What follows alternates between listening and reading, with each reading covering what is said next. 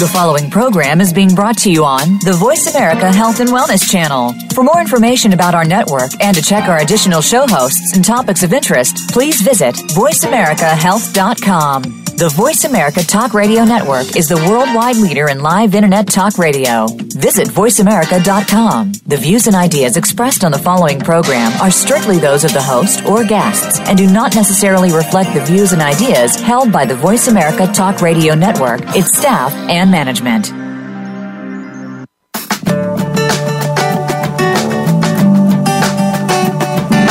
Than 40% of people in their 40s and 50s have both an aging parent and a child under the age of 21. Caring for people in multiple generations demands time, love, attention, and more.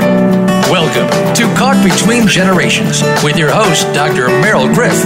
Our program will bring you the information you need as a family caregiver for everyone for whom you care, with guest experts and resources to help you keep sane and organized.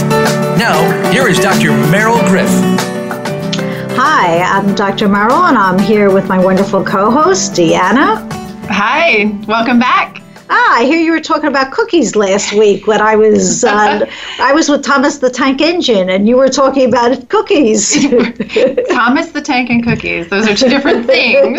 although you could have had cookies, we did, but we talked about cookies.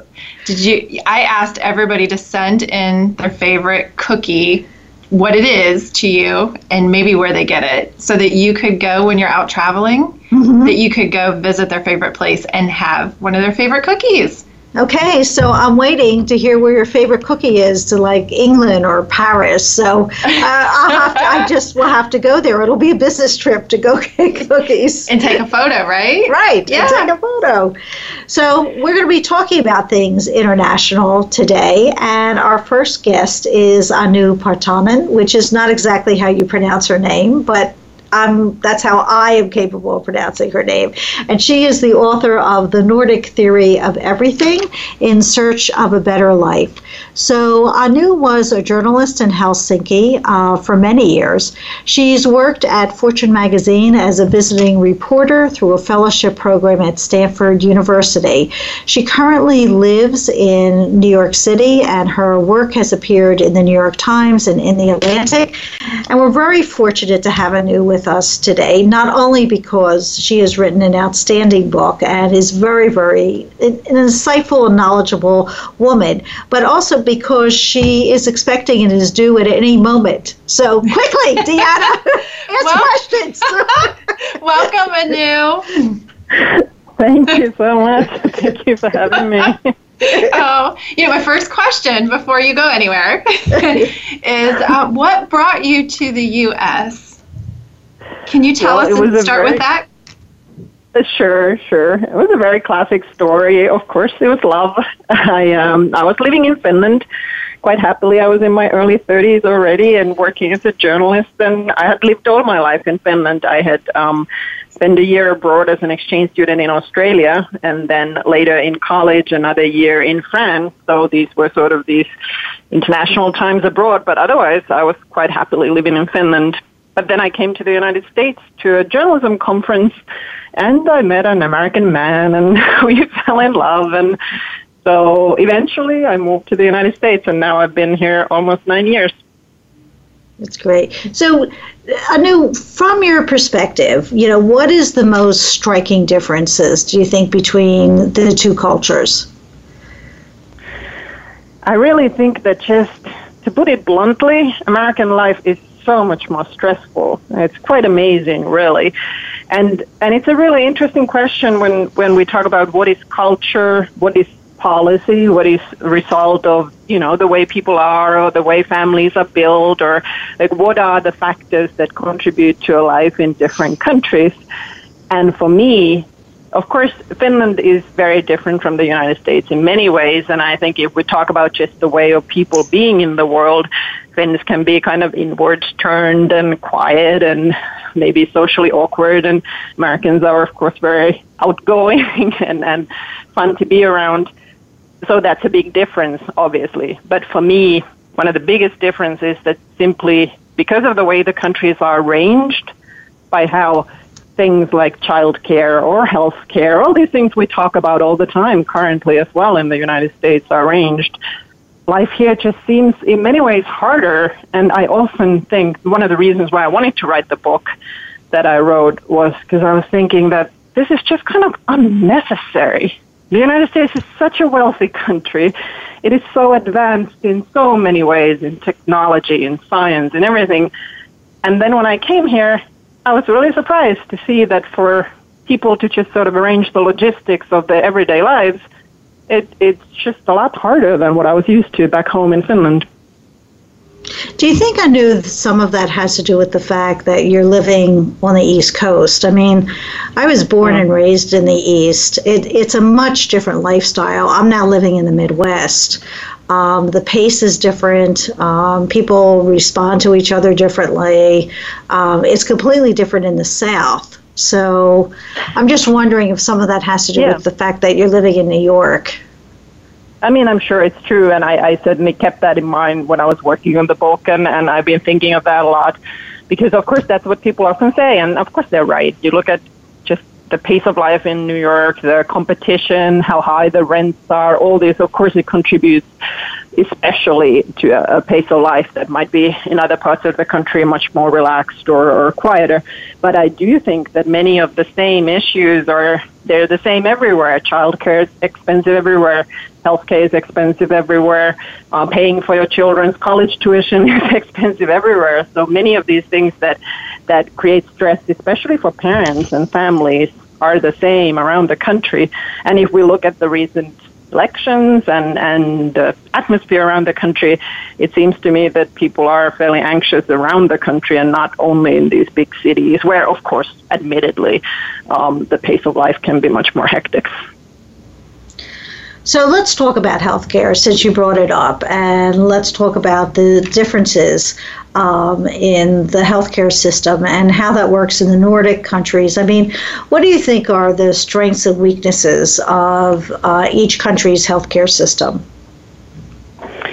So I think we all can agree everywhere that in the United States um, there are fantastic research facilities, fantastic universities, fantastic doctors and medical facilities when it comes to healthcare. And Americans, I think, are completely right to be proud of their healthcare system in that sense, to think that, well, in the U.S., you can get the best care in the world in many cases. However, I think the way the U- American healthcare system is arranged through private insurance, through employers, um, it just makes it very expensive. The United States spends far more on healthcare than any other country in the world, any other country. It is quite astonishing if you look at the graphs and statistics of how much more America really spends. It stands alone. And so then, of course, you can think that, okay, well, if you have the best healthcare in the world, of course, you get what you pay for, and that's why you're paying so much. But overall, then when you start looking at, like for my book, I um, interviewed ordinary people, but I also read a lot of studies and international comparisons. And if you compare countries and and the results in terms of people's health, America actually doesn't do that much better. So then it becomes this question of well, Americans pay so much, it's fairly complicated people are kind of stressed out about healthcare situation, as we know, about the conversation of how to best arrange it right now. And then the results are not significantly better than elsewhere, even though, of course, some individual hospitals might be better than in other countries or whatnot. So I think it's a really relevant question of what is the best way of arranging healthcare so that it serves most people well and that is efficient because, of course, healthcare costs are going up all the time, and we can't just keep thinking that we can pay more and more and more eternally. So we have to do something. And so the big difference is that all other wealthy, industrialized, developed countries have some form of universal health care, which just basically means that everybody has a right to health care in some form or another.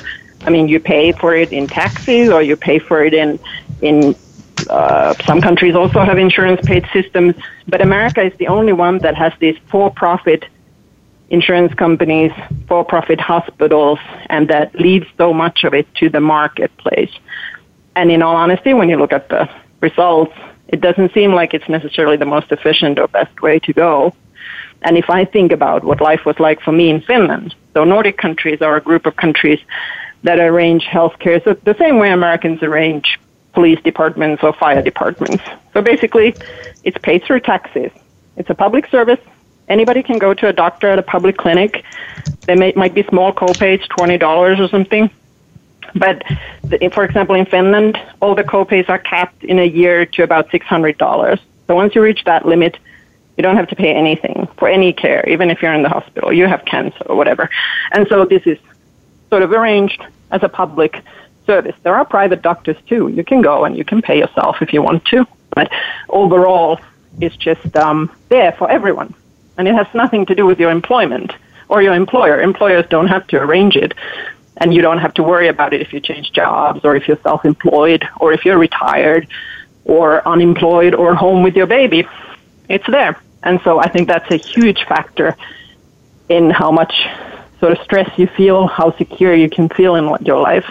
When I was living in Finland, I hardly ever thought about healthcare. If I wasn't sick, I didn't think about it. I didn't have to do anything about it. And when I moved to the United States, that actually changed quite quickly because partly I'm self employed, partly when my husband changed jobs, every time my health insurance situation changed. So I found myself spending hours and hours simply trying to pick out plans and figure out what's the best solution, all these things, even when I wasn't sick. And then, of course, if you do get sick, there are all the bills that are coming and you have to work it all out. So I think that is a big, big difference. And it affects your quality of life in many ways, not just in terms of is the care good or not, but in terms of how much time it takes, how much you have to worry about it, how, how many hours you have to spend on the phone talking to your insurance company. These were things I never had to worry about back home in Finland. You know, it's interesting you say that, Anu, because I know and I know those are the differences, and, and we certainly do have problems with the American healthcare system.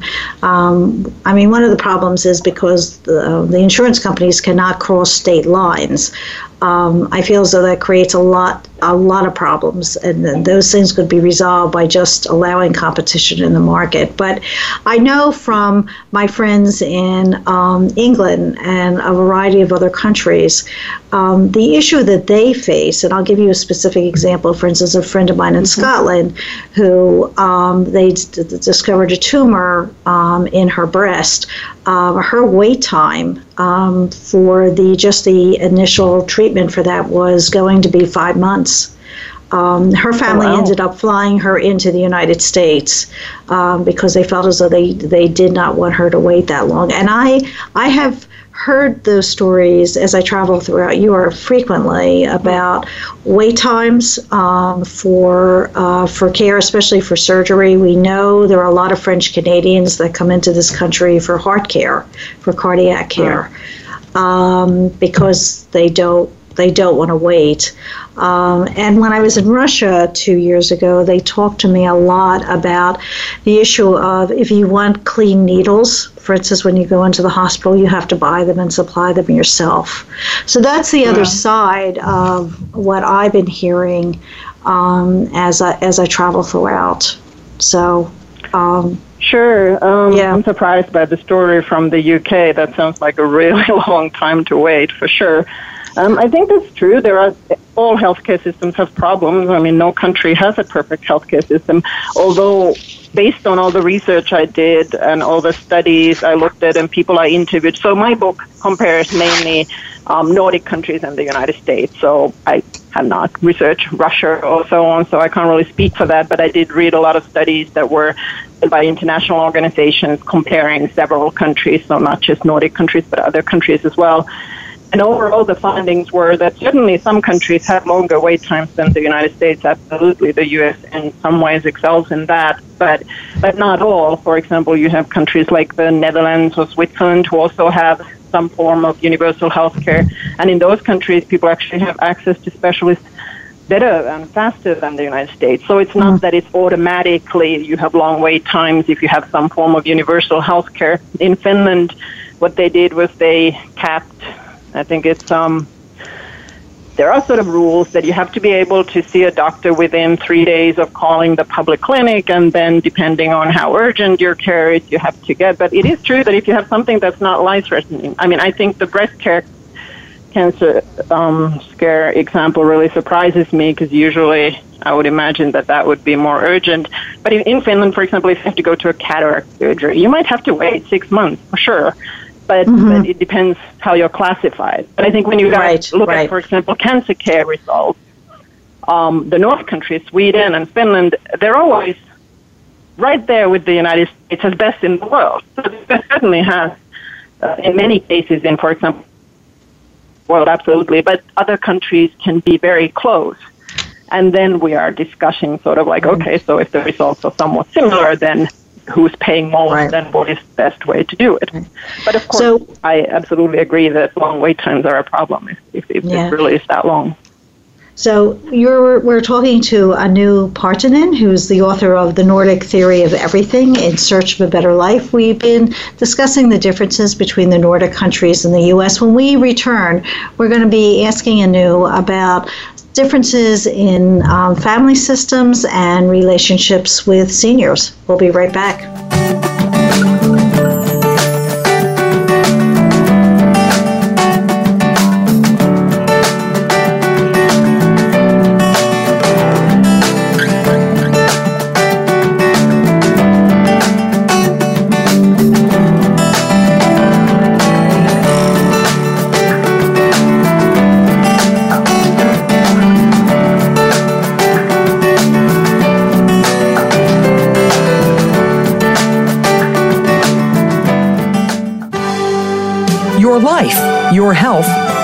Network. You're listening to Voice America Health and Wellness.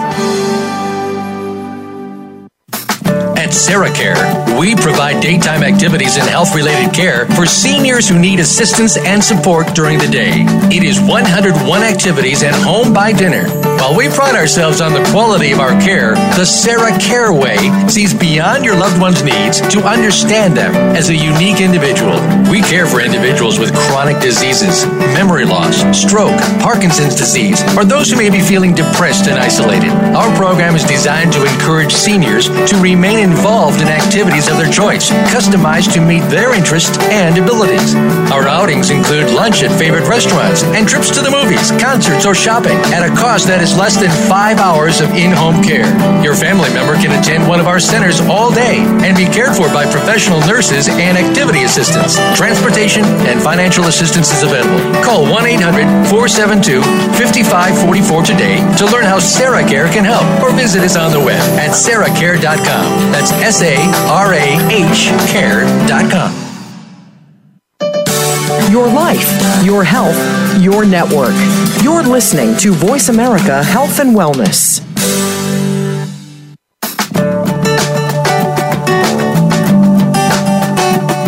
You are listening to Caught Between Generations. To reach our program today, please call 1 866 472 5792.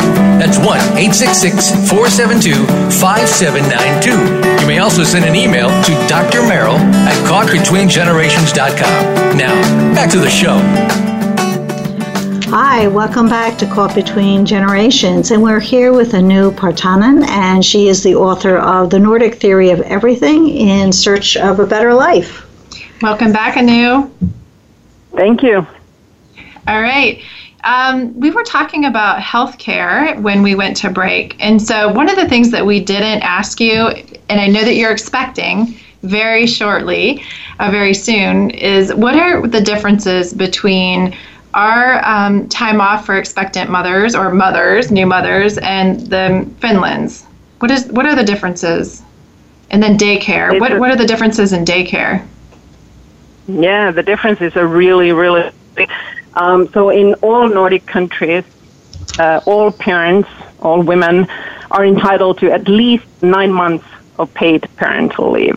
They have a little bit different systems. And in Finland, the initial paid parental leave is about 10 months, and that is sort of tied to your salary.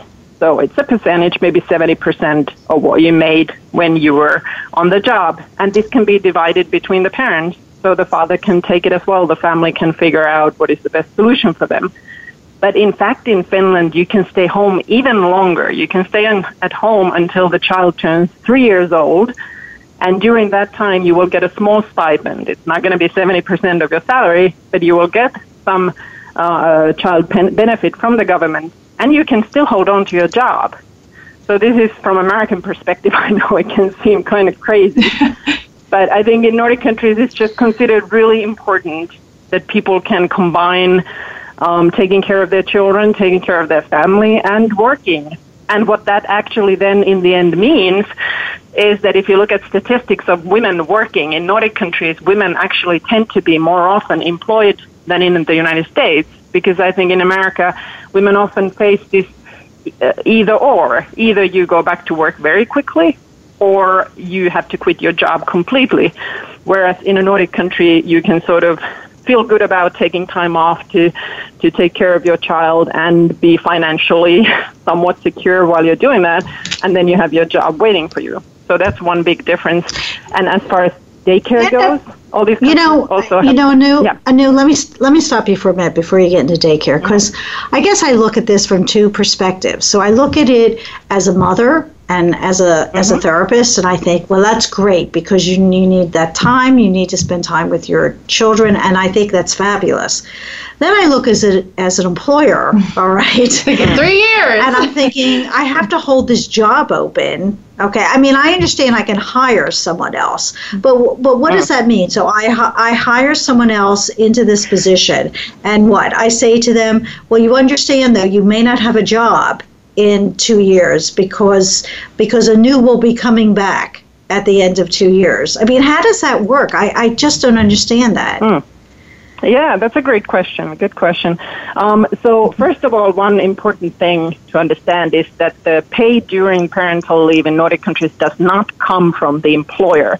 It is paid from public insurance fund. So that means so what, what, that all in, everybody, both men and women and employers, all basically pay a small payroll tax that goes into a fund. And then when you're um, away on your parental leave, you get paid from there. So, from employer's perspective, of course, it might mean more taxes, but but it doesn't mean that you're stuck paying that person's salary while they are away. Right, right, and, and I understood that yeah. part. But my problem was yeah. not paying yeah. the salary. My problem is sure I'm going to hire you, yeah. but I'm telling you, you may not have a job yeah. in a year. Yeah. Well, you know what? I think in Nordic countries, because it is so common, people completely understand that. That actually, a lot of people. I have, for example, worked as somebody who is substituting for someone who is on parental leave. Especially when I was young, when I was in twenty in my twenties, I was hired, and I was very excited when I got a job for two years working in a newspaper in a great job because someone else was on parental leave. So sure, of course, there's the uncertainty that okay, when they come back, am I going to be out of a job? But I think I think in Nordic countries, both employers and employees often think that this is actually a great opportunity to for an employer to test a new person that they're hiring, and if they if that person's not great, well, they didn't commit to them for life. And then for the employee, it can be a great opportunity that, okay, I can show what I can do, and then maybe they will still keep me or give me another position, which often happens, but then it continues. But it's also, I think, for many companies, when they, I, in my book, for example, quote um, the H&R rep from uh, H&M, which is a gigantic Swedish clothing um, company, and they were saying that well, when people, both men and women, take their parental leaves, they often move people around in the within the company, and they think of this as an opportunity to test people in different positions and see how they're doing, and then move people around. But I think when it becomes accepted in the whole society and it becomes routine, it's just part of the way of doing business, and it's not really considered a huge problem. That makes sense to me. Um, since we're uh, we're talking about parenting and the parental leave, why don't we just move to parenting and the differences in parenting styles that you see in the Nordic countries versus the U.S. Actually, I'm really sorry, Deanna. Oh. I don't mean to do this to you, but I but I really want to kind of skip skip, Oh, okay. skip generations, and, Okay. and I want to go to care of seniors. That's fine. Okay, uh, because we only have limited time. So, Anu, tell us about care of seniors and uh, issues around grandparents and seniors. Yeah, so also growing old is very different. The process around retirement, around elderly care. In Nordic countries, this too is arranged in a similar manner than, for example, the healthcare that we talked about before. So um, usually everybody pays what in America is Social Security basically. So similar way in payroll taxes you pay for retirement, but these funds are invested in public retirement funds and that is usually people's only retirement income and the levels are reasonably high. They're again a percentage of what you made on the job. So in Nordic countries people don't necessarily save a lot for the, themselves for retirement. They don't have retirement accounts. They sort of trust the publicly arranged system where money automatically goes from all paychecks. And then when it comes to elderly care, that also is a taxpayer funded service. So you have nursing homes and as well as the hospitals and so on that are paid through taxes and everybody has a right to a spot. But I think all Nordic countries have really put emphasis on keeping people at home as long as possible. I mean, people want to. Of course, most most of us would like to live in our own home as long as we can, and so then they have these um, publicly arranged services that you have nurses or you have um, people who come and clean or go do grocery shopping for you, and these are mostly paid again from taxpayer funds. But certainly, people participate in the cost themselves as well. You are expected to pay part of the bill and so on, so it's not completely free usually. But it works quite well, and it frees you the, uh, people from having to worry that oh I'm not going to have enough money for retirement, which of course in the United States is a big concern for many, and it also helps grown children because they can feel that their parents are getting the basic services provided already from the city or the municipality or other public instance. And then, of course, people help their parents a lot and go over and keep them company and take them to the doctors, of course, just like in America. But I think it takes some of the financial pressure off families and people growing older. So, Anu, what are your taxes in in the Nordic countries? Yeah, that's again a really good question. I think income taxes, the tax that you pay from your salary, is actually usually lower than Americans think. I think Americans tend to think that okay, it's going to be like 70% that Nordic country people in Nordic countries pay. That's not true. That actually was probably true sometime in the 1970s. But Nordic countries have changed a lot, and this is one of the points I, I really wanted to make in the book that if that we should look at where we are now. Like these are very free market capitalist countries that do offer a lot of choice and services, and you can buy your own services as an elderly person too if you want to. But they still believe that some of these essential social services should be arranged through taxpayer funds, which of course means that overall these countries collect more taxes than the United States does. But they actually collect them more in terms of taxes on gas or taxes on food, taxes on things we consume, rather than out of your paycheck. So uh, for me, for example, when I moved from Helsinki in Finland to the United States and I live in New York City, the taxes are the same, the income taxes, because in New York, of course, you pay federal tax, you pay city tax, you pay state tax. I'm a self-employed person in America. I pay self-employment tax. So it was quite surprising to me to realize that literally I did my taxes to both countries for three years because I had to. I could see that I paid exactly the same. Some years I paid more in New York City, but I got a lot less in return because of course Nordics they pay these taxes, but then they get all these services. And of course it's a really important, even philosophical question. Do you feel like it's a good thing that you pay taxes and then you get services in return? Or do you feel like it's better that everybody buys the service themselves? For me, the And- big difference is that it's been easier to get them through taxes in Finland, that I don't have to think about it. It's there when I need it. Right. But yeah. I do. I want you to hold that thought. We're going to um, come back with you um, uh, in just a few minutes. So hold on, and we'll be back with a new one. We will get to Deanna's question, all right, about parenting. So stay with us. It's Dr. Burrell with Deanna and Anu. Stay with us. Opinions, options, answers. You're listening to Voice America Health and Wellness. Where's your dad? What's he doing?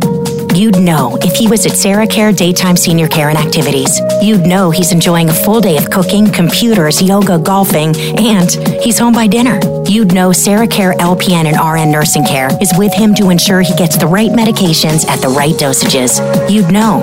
How's your dad? He's just fine. At Sarah Care Daytime Senior Care and Activities. Call 330 451 6108 for one free day of care at Sarah Care. Follow the Voice America Talk Radio Network on Twitter. We're at Voice America TRN. You'll get the latest fix on what's happening with our shows, this week's featured guests, and general happenings that you should know about at the Voice America Talk Radio Network. Now you don't have to miss anything when you're away from your home or office. Just go to twitter.com forward slash Voice America TRN or follow along with us at Voice America TRN, the Voice America Talk Radio Network. We're on the cutting edge of social media. Can you keep up? Are you finding your frequency? It can be described as that space between failure and success. It's the future of digital media. It's finding your voice. It's engaging topics, content, and ideas. Jeff and Ryan discuss the digital media space and all of its aspects. It's about making the mistakes, taking the chances, summoning the intestinal fortitude to step out of your comfort zone, and discovering what you can accomplish when you decide to try, decide to learn, decide that you have something to say, and find your frequency. Live Fridays at 2 p.m. Pacific Time, 5 p.m. Eastern Time on the Voice America Variety Channel. Opinions, options, answers. You're listening to Voice America Health and Wellness.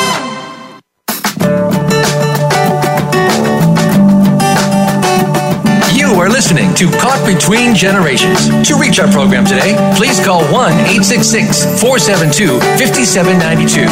That's 1 866 472 5792. You may also send an email to Dr. Merle at caughtbetweengenerations.com. Now, back to the show. Hi, welcome back. We're talking with Anu uh, Partanen, and this this is Deanna and Merle. Welcome back, Anu. Thank you. So we've been talking to you about the Nordic theory of everything, and when we last left you, um, we were discussing taxes and sort of how things are different in the Nordic countries, and how a lot of the taxes and um, are pulled together, and the healthcare is available for people in a different way than the U.S. And you kind of ended on the note that is is the taxes um, taking more taxes out is that a good thing? And so do you have any last thoughts on that um, kind of pulling our resources together to help each other? Yeah, so one of the things I often think about that having a system like the Nordic countries have, where everybody pays taxes and then everybody gets services in return, I think one thing that Americans often think that that means is that, well, that means that the wealthy and the hardworking end up paying for the lazy or, or the poor. And then it's sort of a charity based mm-hmm. system. And people are not necessarily so interested in that. And I completely understand that. But I think that is actually a, a misunderstanding of the Nordic system because in the Nordic system, I think most people feel that they pay taxes to get the services for themselves. They serve everyone. But even as somebody who's in the middle class or upper middle class, you get very high quality services in return for your money. You get the healthcare, elderly care, daycare, which for families is a big deal. It's very cheap in Nordic countries to get very high quality, well regulated daycare with trained people who have to have a, a degree in um, social work or education or whatnot. And so I think that's just important to understand that it's not really a system where everybody just out of the goodness of their heart wants to pay for other people's services. It's more that everybody sees that, well, this is actually making my life easier and I am paying for me. As well as, of course, then others at the same time, since obviously progressive taxation means that people who are wealthier then end up paying a little bit more. So, what about? Let's get back to the issue though of. So, if if a senior is living in their home, you know they mm. they have support services. Um, if they need to go to, are there assisted living centers? Although I know the the answer to this actually, there are assisted livings in the Nordic countries. Yeah. So I would assume that the taxes pay for nursing home as well as assisted living. Is that is that true? Yes, okay. that's true. They do. Uh, these countries might, might have a little bit different systems, but taxes pay for most of it. Usually, for example, in Finland, um, you are required to pay in relation to your retirement income. So basically, it's on a sliding scale, and it's you have to pay um, part of your care or your assisted living facility or nursing home based on the money coming in, but you do not have to sell your house or sell your stocks or investments. So basically, you don't have to use up all your funds like perhaps in the United States in order to, for example, get help from Medicaid. You have to first exhaust your own funds. In Nordic countries, it's more considered that, well, this is something that everybody pays for tax through taxes or in the course of their life. And then, of course, they contribute from their retirement income, but they don't have to first use all of their assets. Okay, so let's talk about families and how families relate to one another and uh, and the family systems. So, do you see the family systems and how multi generations uh, relate to one another different in the United States than in the Nordic countries? Yes, I think it is very different, in fact. Um, I think people in all countries love their families, and that's not really, you know, a difference or question. Everybody, um, parents take care of their children, and, and children take care of their elderly parents, and that's, of course, the same. But I think in the United States, there is a lot of emphasis on family, and because of the way the society is built, family is often the main caregiver or the support network that, that grandparents maybe take care of children because daycare is expensive, or adult children take care of their elderly parents a lot because either the insurance payments or uh, otherwise the care is expensive or it has to be arranged differently. And that can be a wonderful thing. I'm often very impressed and I really love the way Americans emphasize family and support family and, and help each other within the family. In the Nordic countries, I think families can also be close, but there is this very strong idea that it's a good thing if everybody can also be independent of their family in many ways. And it already starts in childhood. Um, I think Nordic children tend to be more independent than American children in terms of walking to school or to hobbies or or just sort of living a life without parents always supervising. And then that continues partly in practical terms because university education is also provided through um, tax funds. So there are no tuition payments. Parents don't have to pay for their children's college education, which means the children, in a way, can be more independent in in choosing what to study, where to ch- study, as long as they, you know, get good grades enough to get into university. But I think these systems that in the United States can create these dependencies within families that a child's fate, for example, is very much tied to whether parents can pay for college education or help the child through the very complicated college application um, process. In Nordic countries, that's not actually really true. Um, children can, it's an easier time to go to college and do these things even if their parents don't have the skills or the money to help them. And then if you look at elderly people, I think it's very interesting that, like I was saying earlier, that, that there's a lot of public services that help the elderly. So then an American might think that, well, but that's terrible. Like the government has taken the place of family and people are not taking care of their own anymore and they're just sort of living alone, dependent on the government. But in reality, if you look at how Nordic people live, they certainly do help their families and they take time um, to be with their parents and, and children and so on. They just don't want to be dependent on their families financially, especially. I think that's a big difference. And there's good and bad sides to it. I, I want to clarify something about education mm-hmm. because because I think there's a lot of confusion around this issue, and I think when Americans hear about the university being paid for, they think, "Whoa, that's great! You know, I just can go through school and go to the university, and even if I need remedial reading um, and math, my university is still going to get paid for." So my understanding is in Germany and England and in the Middle East or anyway in those countries, and I and I don't know if it's different in the Nordic countries. Your your your testing occurs in what we would call an elementary school level.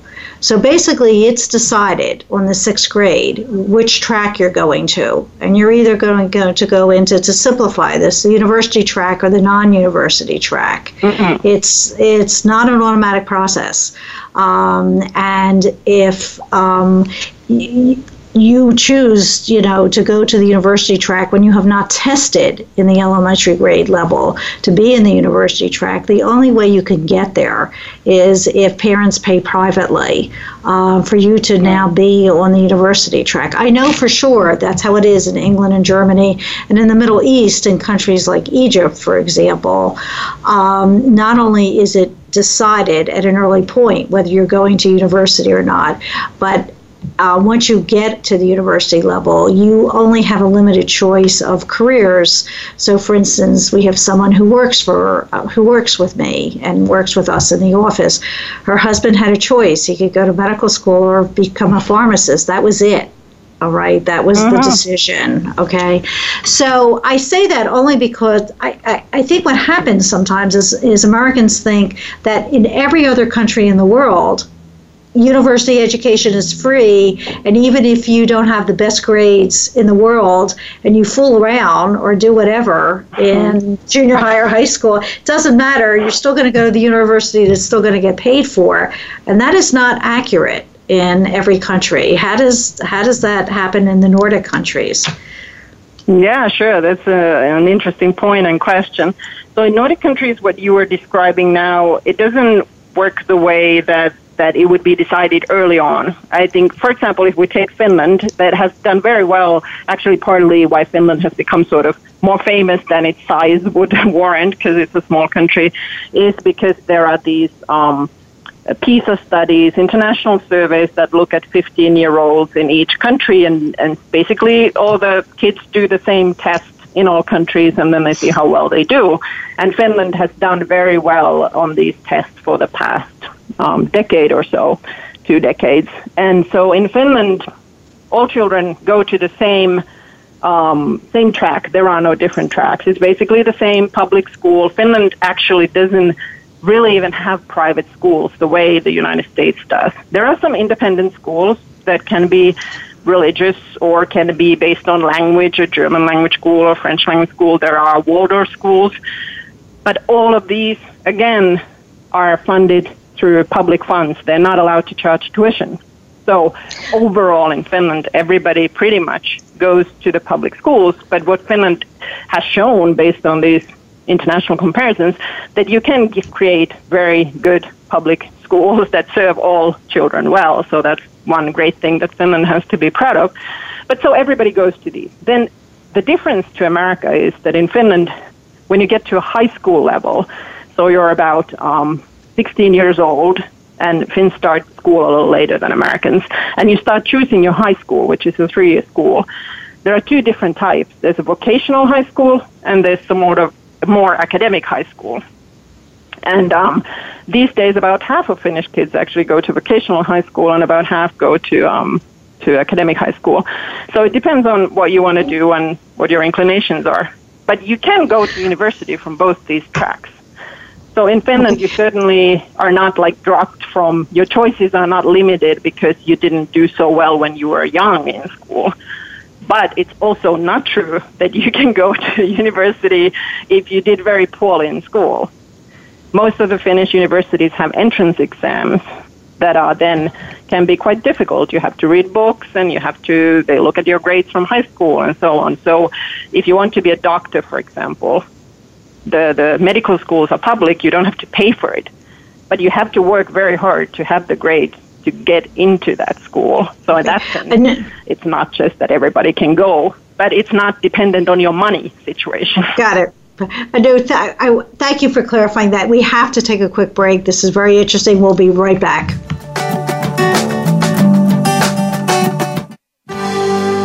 Your life, your health, your network. You're listening to Voice America Health and Wellness.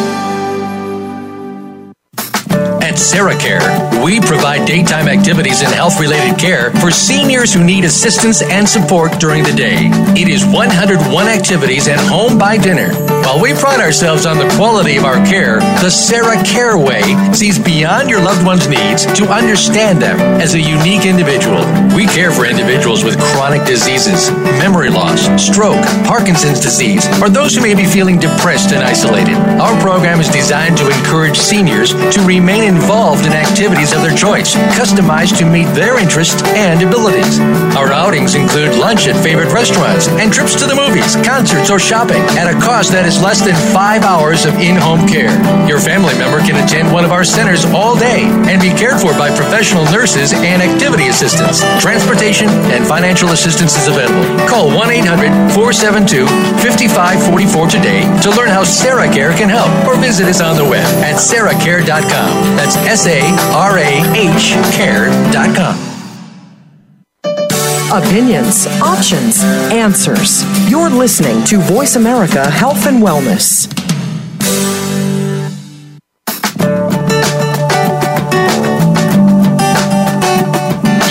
Listening to Caught Between Generations. To reach our program today, please call 1 866 472 5792. That's 1 866 472 5792. You may also send an email to Dr. Merle at caughtbetweengenerations.com. Now, back to the show. Hi, welcome back. We're talking with Anu Partanen, and she is the author of The Nordic Theory of Everything in Search of a Better Life. Welcome back, Anu. Thank you. All right. So, um, you know, at the beginning of the show, you had talked about when you first came to the U.S. that you were surprised, that you were surprised about the, the stress level of many of the people here, and that maybe that we were a lot more anxious than what you had originally thought. And so, can you tell me, you've been here nine years. Um, and it sounds like that stress level possibly affected you as well. Have have you overcame that um, feeling of stress and anxiousness that you first felt when you moved here? I think I have to say, in honesty, it, it comes and goes. it comes and goes. I think I cope better now that I'm used to it, but I'm still not you know, rid of it. And I guess in American life, you maybe never can be. For example, mm-hmm. now I am expecting my first child. And so, of course, in a new way, uh, I'm very concretely, my husband and I are trying to figure out how to arrange our life with a child. And I am, for example, following uh, closely. My neighborhood has a very active parents association with online conversations, and people are very helpful. I love that. I think it's amazing how helpful Americans are to even strangers and always giving support uh, in personal questions and so on. But it is still, to this day, after nine years in the United States, I can be a little bit surprised, amazed when I follow the conversations that it's not just me who's anxious, but how much time, for example, women spend trying to figure out pumping milk. You know, how do you pump milk at work? If you're going to travel, um, if you're going to a conference, uh, what about daycare? Which place? How expensive? What about work hours? Can you get out of work early enough? Like all these very practical matters that really create anxiety, I think, for most of us. Perhaps some people in America are in such a fortunate situation that they don't have to worry about these things, but I think a lot of us do. And and interestingly enough, I have a good friend back home in Finland who is married to an American. They lived here for 10 years and they moved back to Finland and they just had a baby. So we have very similar situation and we can we talk on Skype and compare. And you know, they just really don't have these issues. They don't have to worry about similar things. Partly, for example, because she doesn't have to go back to work so quickly. She has longer leave. Her husband also has three weeks off when they had the baby to stay home at the same time with the mother to, you know, get help, uh, help her get started, get used to the baby, and so on. So I think by now I'm kind of more used to the American way of life and I can handle it, but it's still there. I mean, it's not that I've gotten over the anxiety, and I think it just in many ways comes from the system for all of us. Mm-hmm. So, Anu, let's kind of close about talking about differences in parenting style. Um, what do you think are the differences between Nordic parents and American parents? And you've kind of referenced that a little bit, um, but mm. what do you think are the primary differences? I think in, in many ways, of course, parenting these days, especially in Western countries, is similar in that all parents, you know, or many parents certainly uh, want to breastfeed, want to read to their children, uh, spend weekends uh, standing at the sports field, encouraging their children. So a lot of that is very similar now, I think. But overall, I think Nordic parents are able to give their children a little bit more independence, whereas in the United States, partly, of course, because people are worried about crime and all these things, and, and maybe the city planning is different, so you can't really just send your six year old alone to school, which is what a lot of Finnish people do.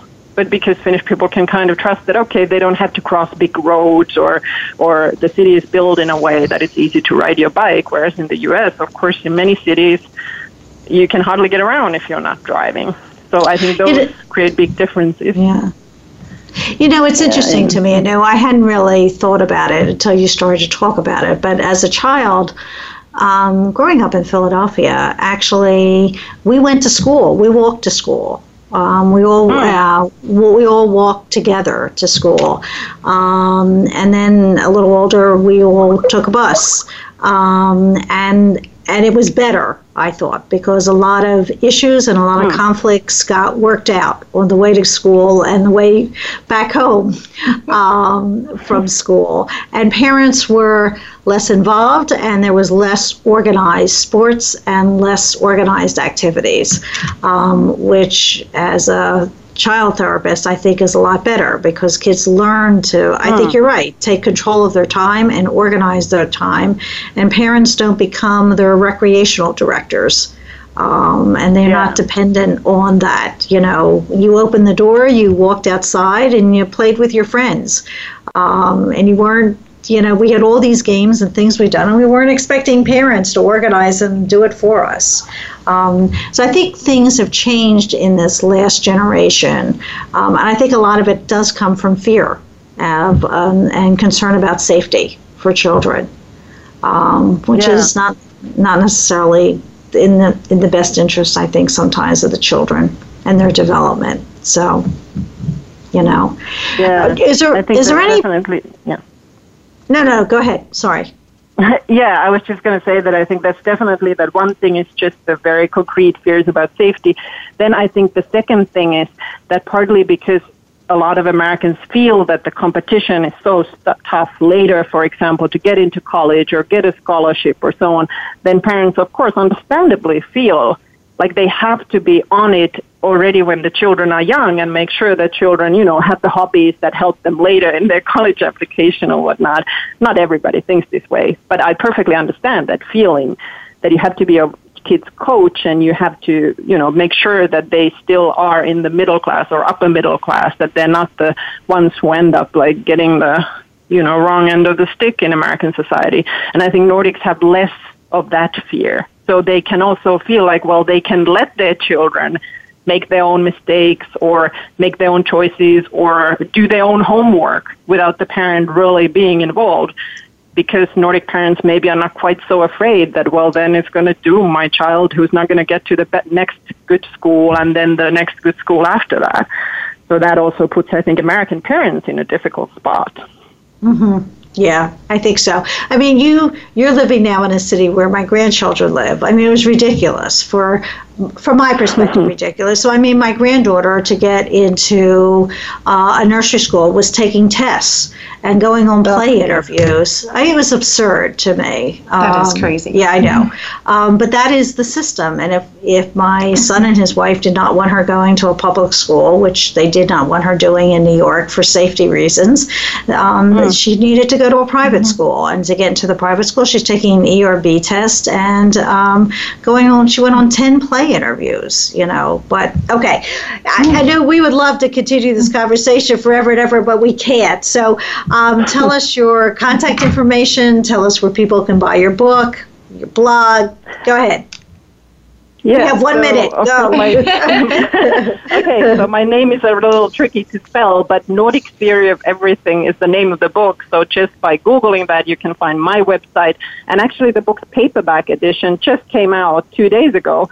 So it should be in all bookstores pretty much, I think. So it should be easy to find. But by just Googling the Nordic Theory of Everything, you'll find my website and my contact info. And um, I'm on Facebook and Twitter. So I do often tweet about these questions in different societies and countries. All right, that's great. Anu, thank you so much for being with us today. Thank you, Anu. Thank you very much Thank you for very having much. me. It was a great conversation. Oh, thank you. So, this is Dr. Merle. As always, I remind you to do just one thing for yourself this week.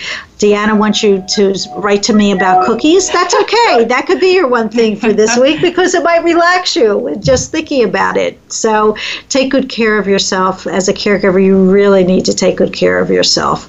Um, it's really, really important. So, have a great week and do just one thing for yourself this week. All right. Bye bye. Bye bye.